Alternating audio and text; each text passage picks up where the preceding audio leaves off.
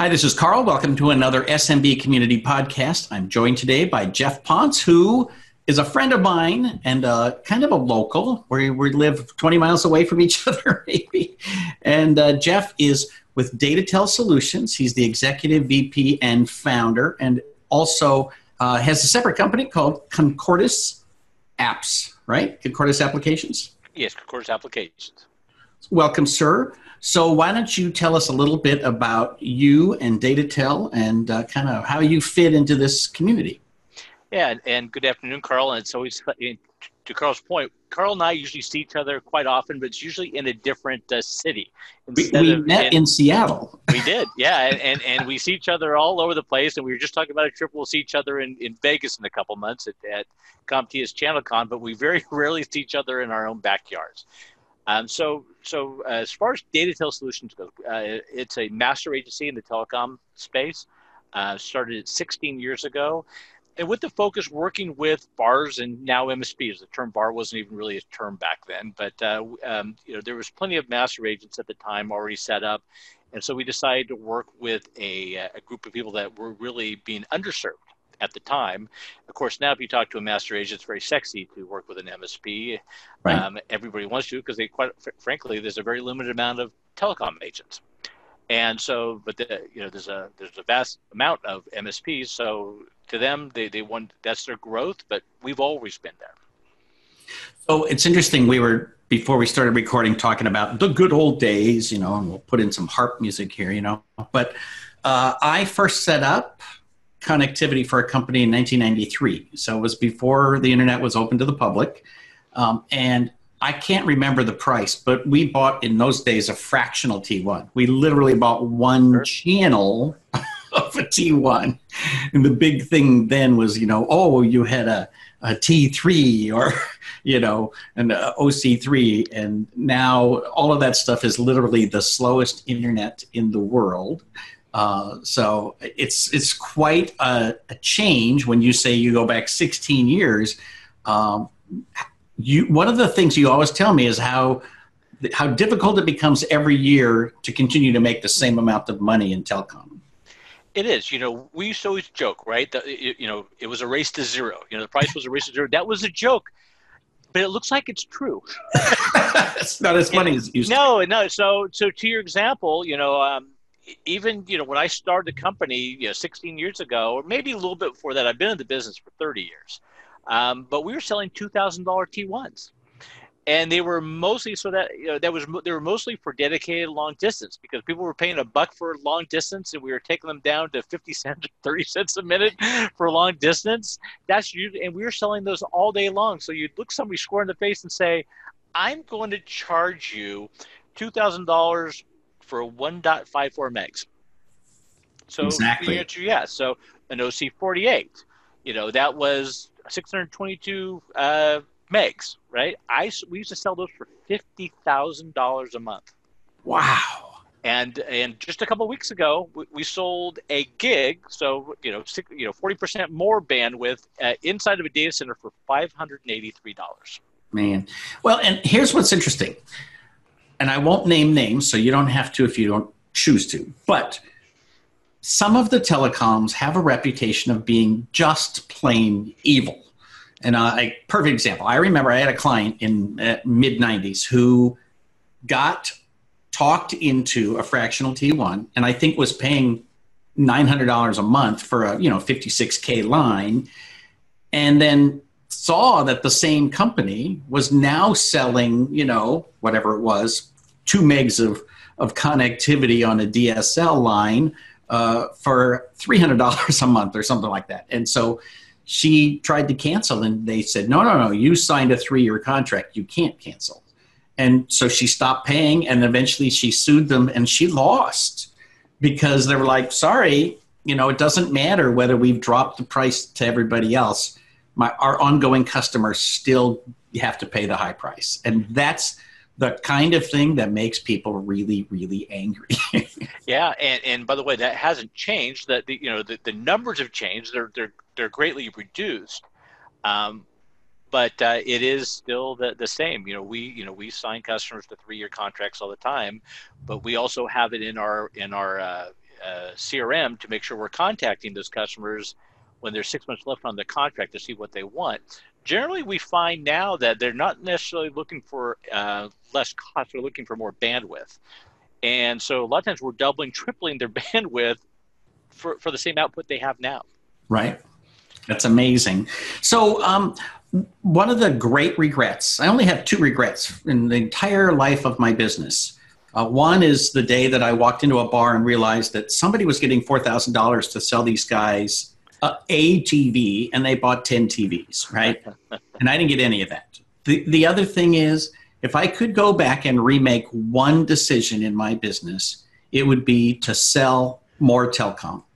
I just literally early on in the 90s, 93, 94, 95, I just decided I wasn't going to sell connectivity. And I wish I had. I, I sold a tiny bit, but I never sold much. I didn't make it an important part of my business. And if I could go back and redo my life, that's one big decision I would make.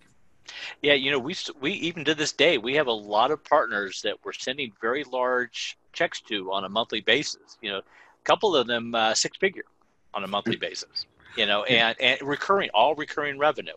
Yeah, I still get some telephone recurring revenue, but not I not the connectivity, just the telephone. Yeah, no, we we still have some partners that are just making a, a, a ton of money, and, and it is you know we started this thing 16 years ago. It was all recurring revenue. That's how this thing starts. When when MSPs start talking about recurring revenue, what it does for their business, I'm thinking, yeah, I know that's always what it's been. But he, but here's what the real value recurring revenue has been to me is it allowed me to take risks and mostly they paid off, but sometimes they didn't. But the risk I, but it, I was I was risking you know capital, but I knew I was going to have additional capital coming in the next month and the next month and the next month, and it and, and it, it has always grown. Even even today, it, it grows a little bit, but but it uh, on, on on the on the telecom side. Uh, it's a lot harder, but you're not growing it because of bandwidth. You're you're building it because of you know unified communications, hosted VoIP products uh, like that. So, eh, so one of the things that's interesting is that it's harder and harder to make money off of this. And I think you told me that the, the cost of everything basically goes down about 20% a year. Yeah, yeah so, it does. So uh, that means that even with the recurring revenue, as as people refresh and renew and so forth, you know, right. it still goes down, down. Yes. Uh, so you have to keep working at it. But are we? I hear all this talk about uh, 5G, SD WAN, you know, that kind of stuff. Are we entering an era where suddenly we're all going to become hardware resellers again and and uh, put in all that new infrastructure and make a bunch of money?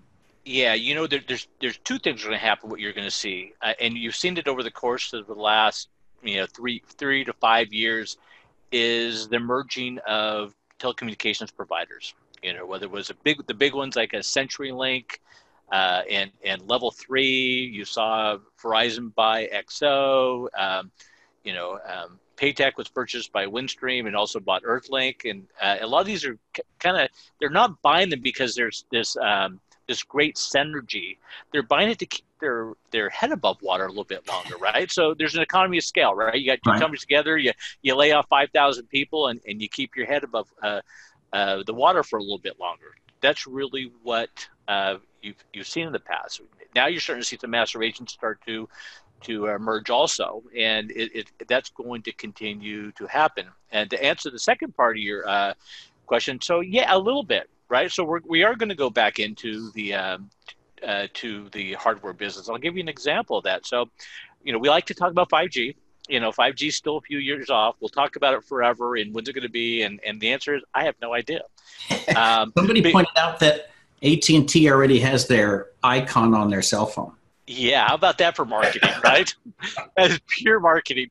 But but but you know, look, there there's beta city. Sacramento is a beta city for uh, Verizon right now. But I, I was on a call not too long ago with Verizon, and they told me that it was going to take ten thousand um, hubs or you know uh, antennas to light up Manhattan. Ten thousand because because it, the, the signal isn't the same signal as your 4G signal. It doesn't go yeah, through 5G buildings. Is, is a much higher frequency, so it doesn't travel yeah, as far. Yeah, yeah, yeah, exactly. So they're going to need 10,000. They, and they're still dealing with the whole health thing and the radiation, and all that. I'm sure they're going to figure that out, put whatever box around it. Um, but but it's, it's going to take a huge investment, not just in, in capital, but the spectrum, which was a lot of capital. Um, so, but but imagine this, you know, your you know your MSP, you know, customer wants a circuit up. You know, right now, someone says I want fiber, I want a gig of fiber to my to my office, and there's not fiber to that building. You're looking at six months before that thing gets installed. So if I sold if I sold something today, it's six months before it gets installed, and it's nine months before I'm going to see my first paycheck. By the way, wow, that's a, that's, that's a long time. So let's move this forward to a few years from right now. So as quickly as you know, you go online and you buy your 5G uh, signal. Um, you know, you're going to call your MSP, and as quickly as they can get out there, they're going to they're going to go hook a box up to that. And that box, you know, they're, they're, that box might be a router, that box might be SD WAN with a router, with a firewall, whatever. So so you're partially right. It, you know, they're, they're, we're going to be hanging hardware again, but the difference is instead of taking six months, it could be the next day. If, if, right. if the MSP has time, it has the field guys, it could literally be the next day. So, do you think that we're entering an era where the hardware will be ready for it? Like, I'll have a 5G ready router before I have a uh, a telco that's ready yeah, to give it yeah, to me? There, well, there's already I, I you know I I'm not sure um, uh, what brands are out there. I believe Datto has one. I think Josh told me that that Datto has one one of the all-in-one boxes. You know the firewall, SD WAN, uh, router. I mean, the, you know the, the, uh, everything combined. You know if the if the MSP has those sitting on their on their floor someplace, they could literally install it the next day or order it and put it up in a few days. Right. Uh, so the services are still going to go towards the cloud, but you still need those boxes for your security, for uh, you know, for other uh, for other reasons, optimization in particular. So, so the the promise of SD WAN is that that firewall can be out on the network and I no longer need a piece of hardware in my office. I just need connectivity. And if the signal's fast enough, I can just have it all filtered before it shows up in my office. Yeah, good guys are the bad guys are pretty good at what they do. I, am not. I'm not sure. I, would go with that. I think I'd go. I I still would like to have it layered. So, um, what do you do exactly to help managed service providers like get into this business and make money? Yeah. Well, look, our secret sauce has always been doing the heavy lifting. Right. Uh, we have a different DNA. I've got eight telecom engineers. They got all of them have more than 20 years experience and our, our MSPs like us because they just pick up the phone and call us or send an email saying, I need this. And my guys are not only going to go figure out what's the two or three providers that are at that location, they're going to look at different ways to get that there. You know, customer might want DR. You know, um, customer might be in the middle of nowhere, and the only thing they can get is satellite. I mean, so we're going to go out there. We're going to not just find out what vendors are at that location. We're going to find out which is the best breed, but even the best of breed isn't that good, right? There's there's there's always installation issues and things like that, and we actually take care of that. So we make sure we stay in the middle of that transaction all the way till it's installed and billing, to make sure that the the customer, the end customer, is getting what they need. But most importantly, we're making the MSP's customer happy that they're doing business with the MSP. Without that, they're really you know there's no point to it, us even being in business. Oh, I love uh, one time you told me that it's all about dividing up a hundred pennies. I, I, just love that vision of like, oh, this is how we make money is we just figure out how many pennies Carl gets and how many pennies Jeff gets. yeah, I, I, don't like complicated comp, uh, comp plans. And if it has to be complicated, I don't think it's going to be very good because somebody's going to be taken advantage of. So that's what I do. I always say, look, I, I didn't make that rule. There's a hundred pennies on every dollar, no more, no less. Who gets what? Right. and if you can't tell me that, I don't want to do business. So when a when a an MSP comes to you, they say, "Hey, I like for example, I, I got this client. Here's their address. What can I sell them? How do I make money?" You then go do some research and and figure out probably the best thing to sell them. Well, the good news about MSPs is they generally know what their customers' needs are, right? They you know. Uh, you know, are their apps on-prem? Are they cloud-based? Are you know, are they adding applications that need more bandwidth? Half the time, it's more bandwidth to be honest with you. I, we need more. We need more, be, and because right. the customers are adding, and that that's fairly simple, you know. But you know, but there's different vendors that do different things. For an example, some customers just want the cheapest thing. They want cheap coax service to their office capable. There's no SLAs behind that. and that's okay if that's what the customer's willing to live with. We always suggest having you know uh, some backup behind that, right? Right. And so uh, so there's you know so we always try to make you know give advice you know to to our partners, and um, so so again it's it's their customer, not our customer, but we know they're not going to come back. That MSP is not going to pick up the phone and call us again if we didn't back them up. Right. So our model is not a quote and hope model as as, as some do, right? You know, so we don't just go sign contracts with with big carriers and just manage commissions, right? We're not a commission mill. We actually do the heavy lifting and get in the weeds, and that fits some people, and other people it, it they don't want us touching anything. That's that's fine. And so, and you know, you know, there might be some of the big master uh, national master agents that might fit them a little better because they don't want any help doing anything. But we're we've we've built out a kind of a core of, and we we're part of their teams. We're part of our MSPs.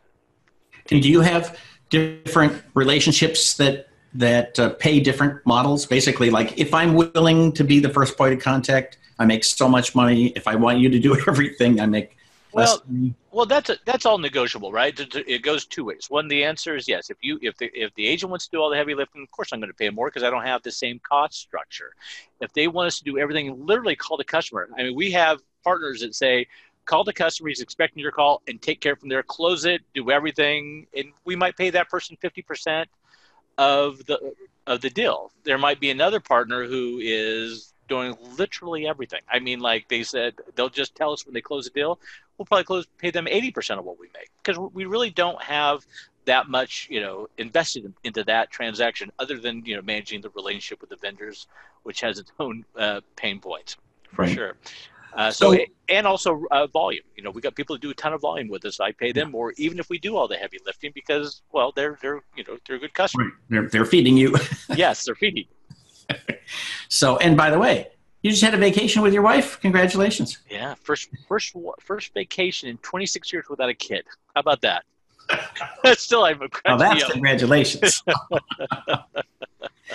so, um, so let me go back to the hardware piece of it. So, when we talk about building out all these 5G networks and all of the antennas we need and all that, are those really big antennas that I see no, on buildings no, going away? No, they're small. It's not as much about. Well, remember, 4G is a different kind of. I don't.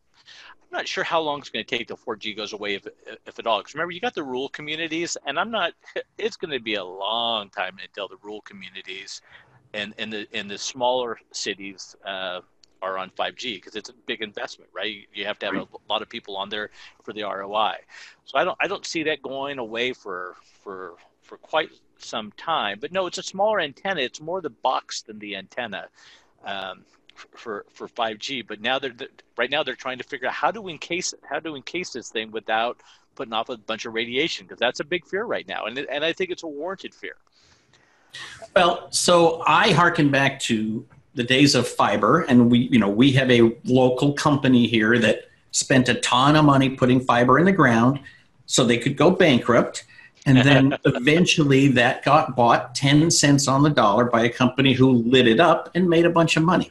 Uh, SureWest. And yeah, and that yes. happens all over the United States. Are we going to see something similar course, with 5G? I, I, you know what? I don't know. Um, you know, right right now there are there, there's a there's a large association of rural telcos, and there, I believe there's like 1,200 members, and they're old small school small town telcos you know where look where we live. It's Ro- Ro- it was Roseville telecom right? But at least the sacramento region was a big enough area where they could expand and grow. A lot of these are in small towns across the country. And are they going to invest in 5g or are they going to just try to partner? And i don't know the answer. I think that it'd be a huge mistake for them to try to do it themselves because it's so it's so capital intensive. So i would say you're probably right I, I think you're going to probably see a lot of investment and, and and they just people run out of cash, right? Just like right. just like the fiber guys, they run out of cash and they sell it for almost nothing. And and the people who made money on the fiber are definitely those folks that you're talking about. Yeah, because and I think there's still dark fiber that hasn't been lit up in the United States, where you know it's just kind of the leftovers of people who clearly the vision was right. This was the future, they just didn't have enough money to get the future. Well, and they were they were just a little bit ahead of the game. also people weren't really they weren't even understanding why they needed fiber and and and and the cloud hadn't really taken off yet so that need for big bandwidth really hadn't taken off right either so it, it was just a little bit too soon and a little bit undercapitalized so does this get companies like uh, t-mobile out of being just uh, phone providers and give them an opportunity to get into you know real network connectivity yeah, I think they're going to do what they do best. Still, is is is they'll they'll deliver that service, right? That you know, but remember, it, it's terrestrial. It's not a wire to the to, to the building, so there's no installation needed. They're gonna they're gonna sell it just like they sell a cell phone today. Um, but they're going to be competing. You know, just, you know, both residential and commercial for sure. That's gonna that'll be a big business. But they got those big companies, AT&T, Verizon, T-Mobile, Sprint, you know, the, all, all, these guys, these these are well capitalized companies, and they'll and, and if they don't have enough capital, I think they'll easily find the capital they need to build this out because that is the big fight. Right. So it's interesting because this is a awfully big country. when you think about, you know, all those rural areas, um, and and needing so many antennas for coverage. Yeah. You know, because right now you can get an antenna that covers an entire county. I believe I believe I will be retired before um, 5Gs in small towns. Really? Yeah, I do. Um, it's just such a big investment. And remember, you need one every thousand feet. So you know you're in a some rural town, you know, uh, north of us. You know, you, you know, once you get out of the metropolitan areas of California, there's a lot of small towns, right? Oh yeah. And there's farms and and places like that. They're they're out of the city limits. You know, I grew up in a small town on the north coast of California, eh, and this the the city limit sign says five thousand people, but if you ask people who live there, they say it's about thirty thousand, right? Oh. Because most of the people live outside the city limits, right? And uh, to put t- uh, towers up to hit all those homes, I, I well, know. and even like the Berkeley Hills, right? if you yeah. when you think about you know people living in these all of these little areas that are like it's very congested, but uh, not necessarily easy to get to. So that's interesting. So does that mean 4G lives forever, and, and you have a 4G, 5G network for? Yeah, I, I, I think the 4G is going to be along for quite some time still, for, for mostly for the rural areas, you know. Um, but your your metropolitan areas, towns the size of Sacramento, even though it's in California is considered a tier two city, in most, most states it's be the biggest city in their in their state. Right.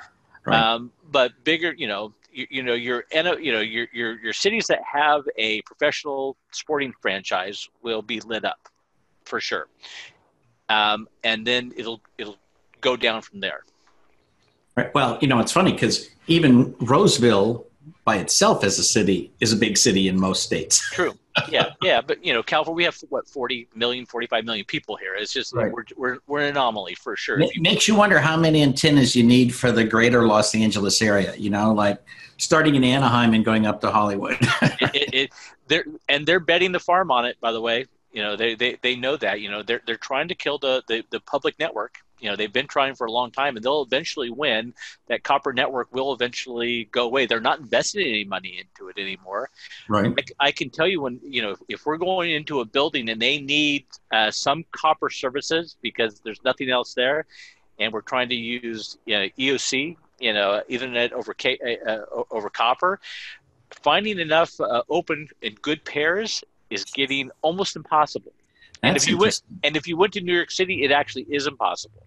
You know that oh. uh, Hurricane Hurricane Sandy a few years back wiped out so much of their oh. facility uh, that that it, if it's not fiber or, or cable, it's almost impossible anymore. That is interesting. So here's a question: Who makes money pulling all that copper out of the ground and, and selling it? yeah, I, I, I, don't know. Some yeah, thief in the middle of the night. who, who does that now? I have no idea. All right, so I have an international question for you. And by the way, if people haven't met Jeff, let me just tell you, look for this beautiful face and and shake his hand at the next conference you go to because he goes to a lot of conferences and he's just a great guy to hang out with and knows a lot about many many things in our industry and other industries. So I know that you do a lot of charity work in Africa, but I have a financial an entrepreneur question is there an opportunity to be selling 5G in places like Africa where they're just going to skip over the whole wire in the ground uh, layer and just go to 5G? Well, I don't know if they're going to go to 5G for quite a while, but they're uh, because of the investment, they have 4G there now. It's it's pretty amazing. So you know, I've spent a lot of time on the ground in in in Uganda, and uh, you walk. Every person has a cell phone.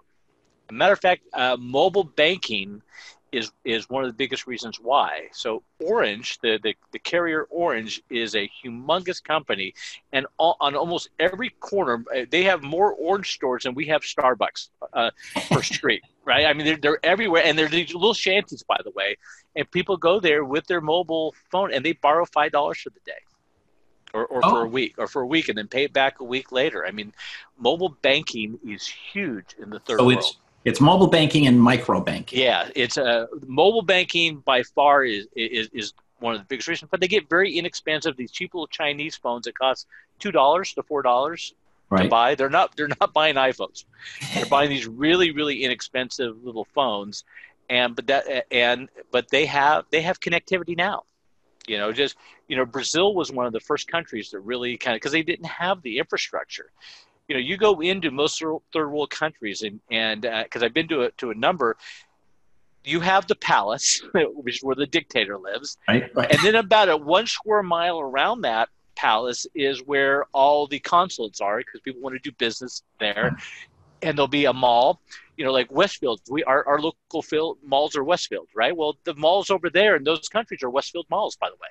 And inside wow. those malls, you have all the, the normal uh, uh, Western stores, and they have grocery stores.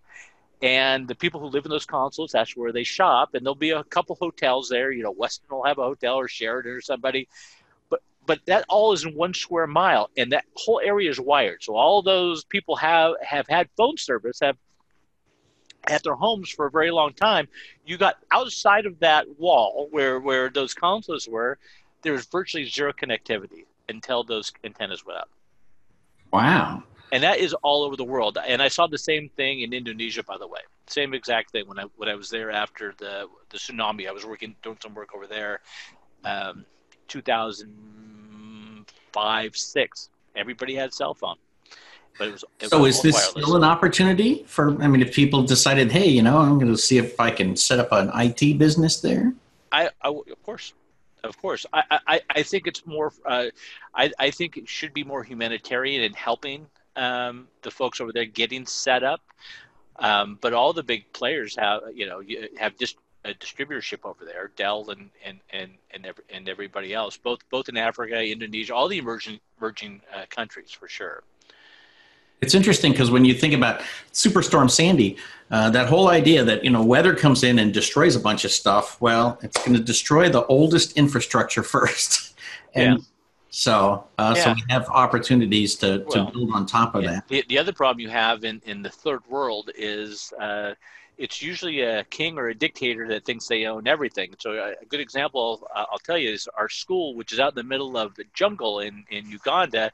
Well, uh, didn't have there's no electricity there was no internet there, there, there was nothing out there and so we were going to use generators and then we got some solar panels which was great but we were going to put an antenna on top of one of the villages i talked to one of the satellite providers and they were willing to give free satellite to the school pretty amazing right nice. well the government came in and the government says well no that belongs to us so if it's in their country if there's internet in their country it belongs to them wow yeah so that kind of knocked that one down so, Chink in the armor. Yeah. So.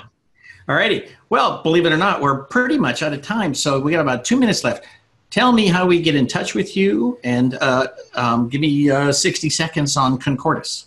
Yeah, so Concordis application. So our whole premise is always to help keep our MSP partners relevant, right? So we have moved to the cloud.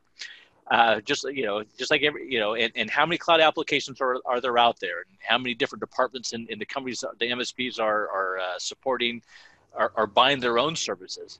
Well, we found that integration became a big part, uh, a big issue for our uh, MSP partners. They're, they're, systems integrators. They weren't necessarily software integrators. So we started a company, Concordis Applications, which is their, their core of what Concordis does is we're an integrator. Um, uh, Dell bought Mule, uh, uh, Boomi, uh, Salesforce bought uh, MuleSoft. These are big integration houses. we can do exactly what they can do for about the third the co- about third the cost because we don't have the overhead. So we can so we can literally turn an MSP into a business consultant because they can they can do things that they don't have the that you know the bullpen internally to be able to do.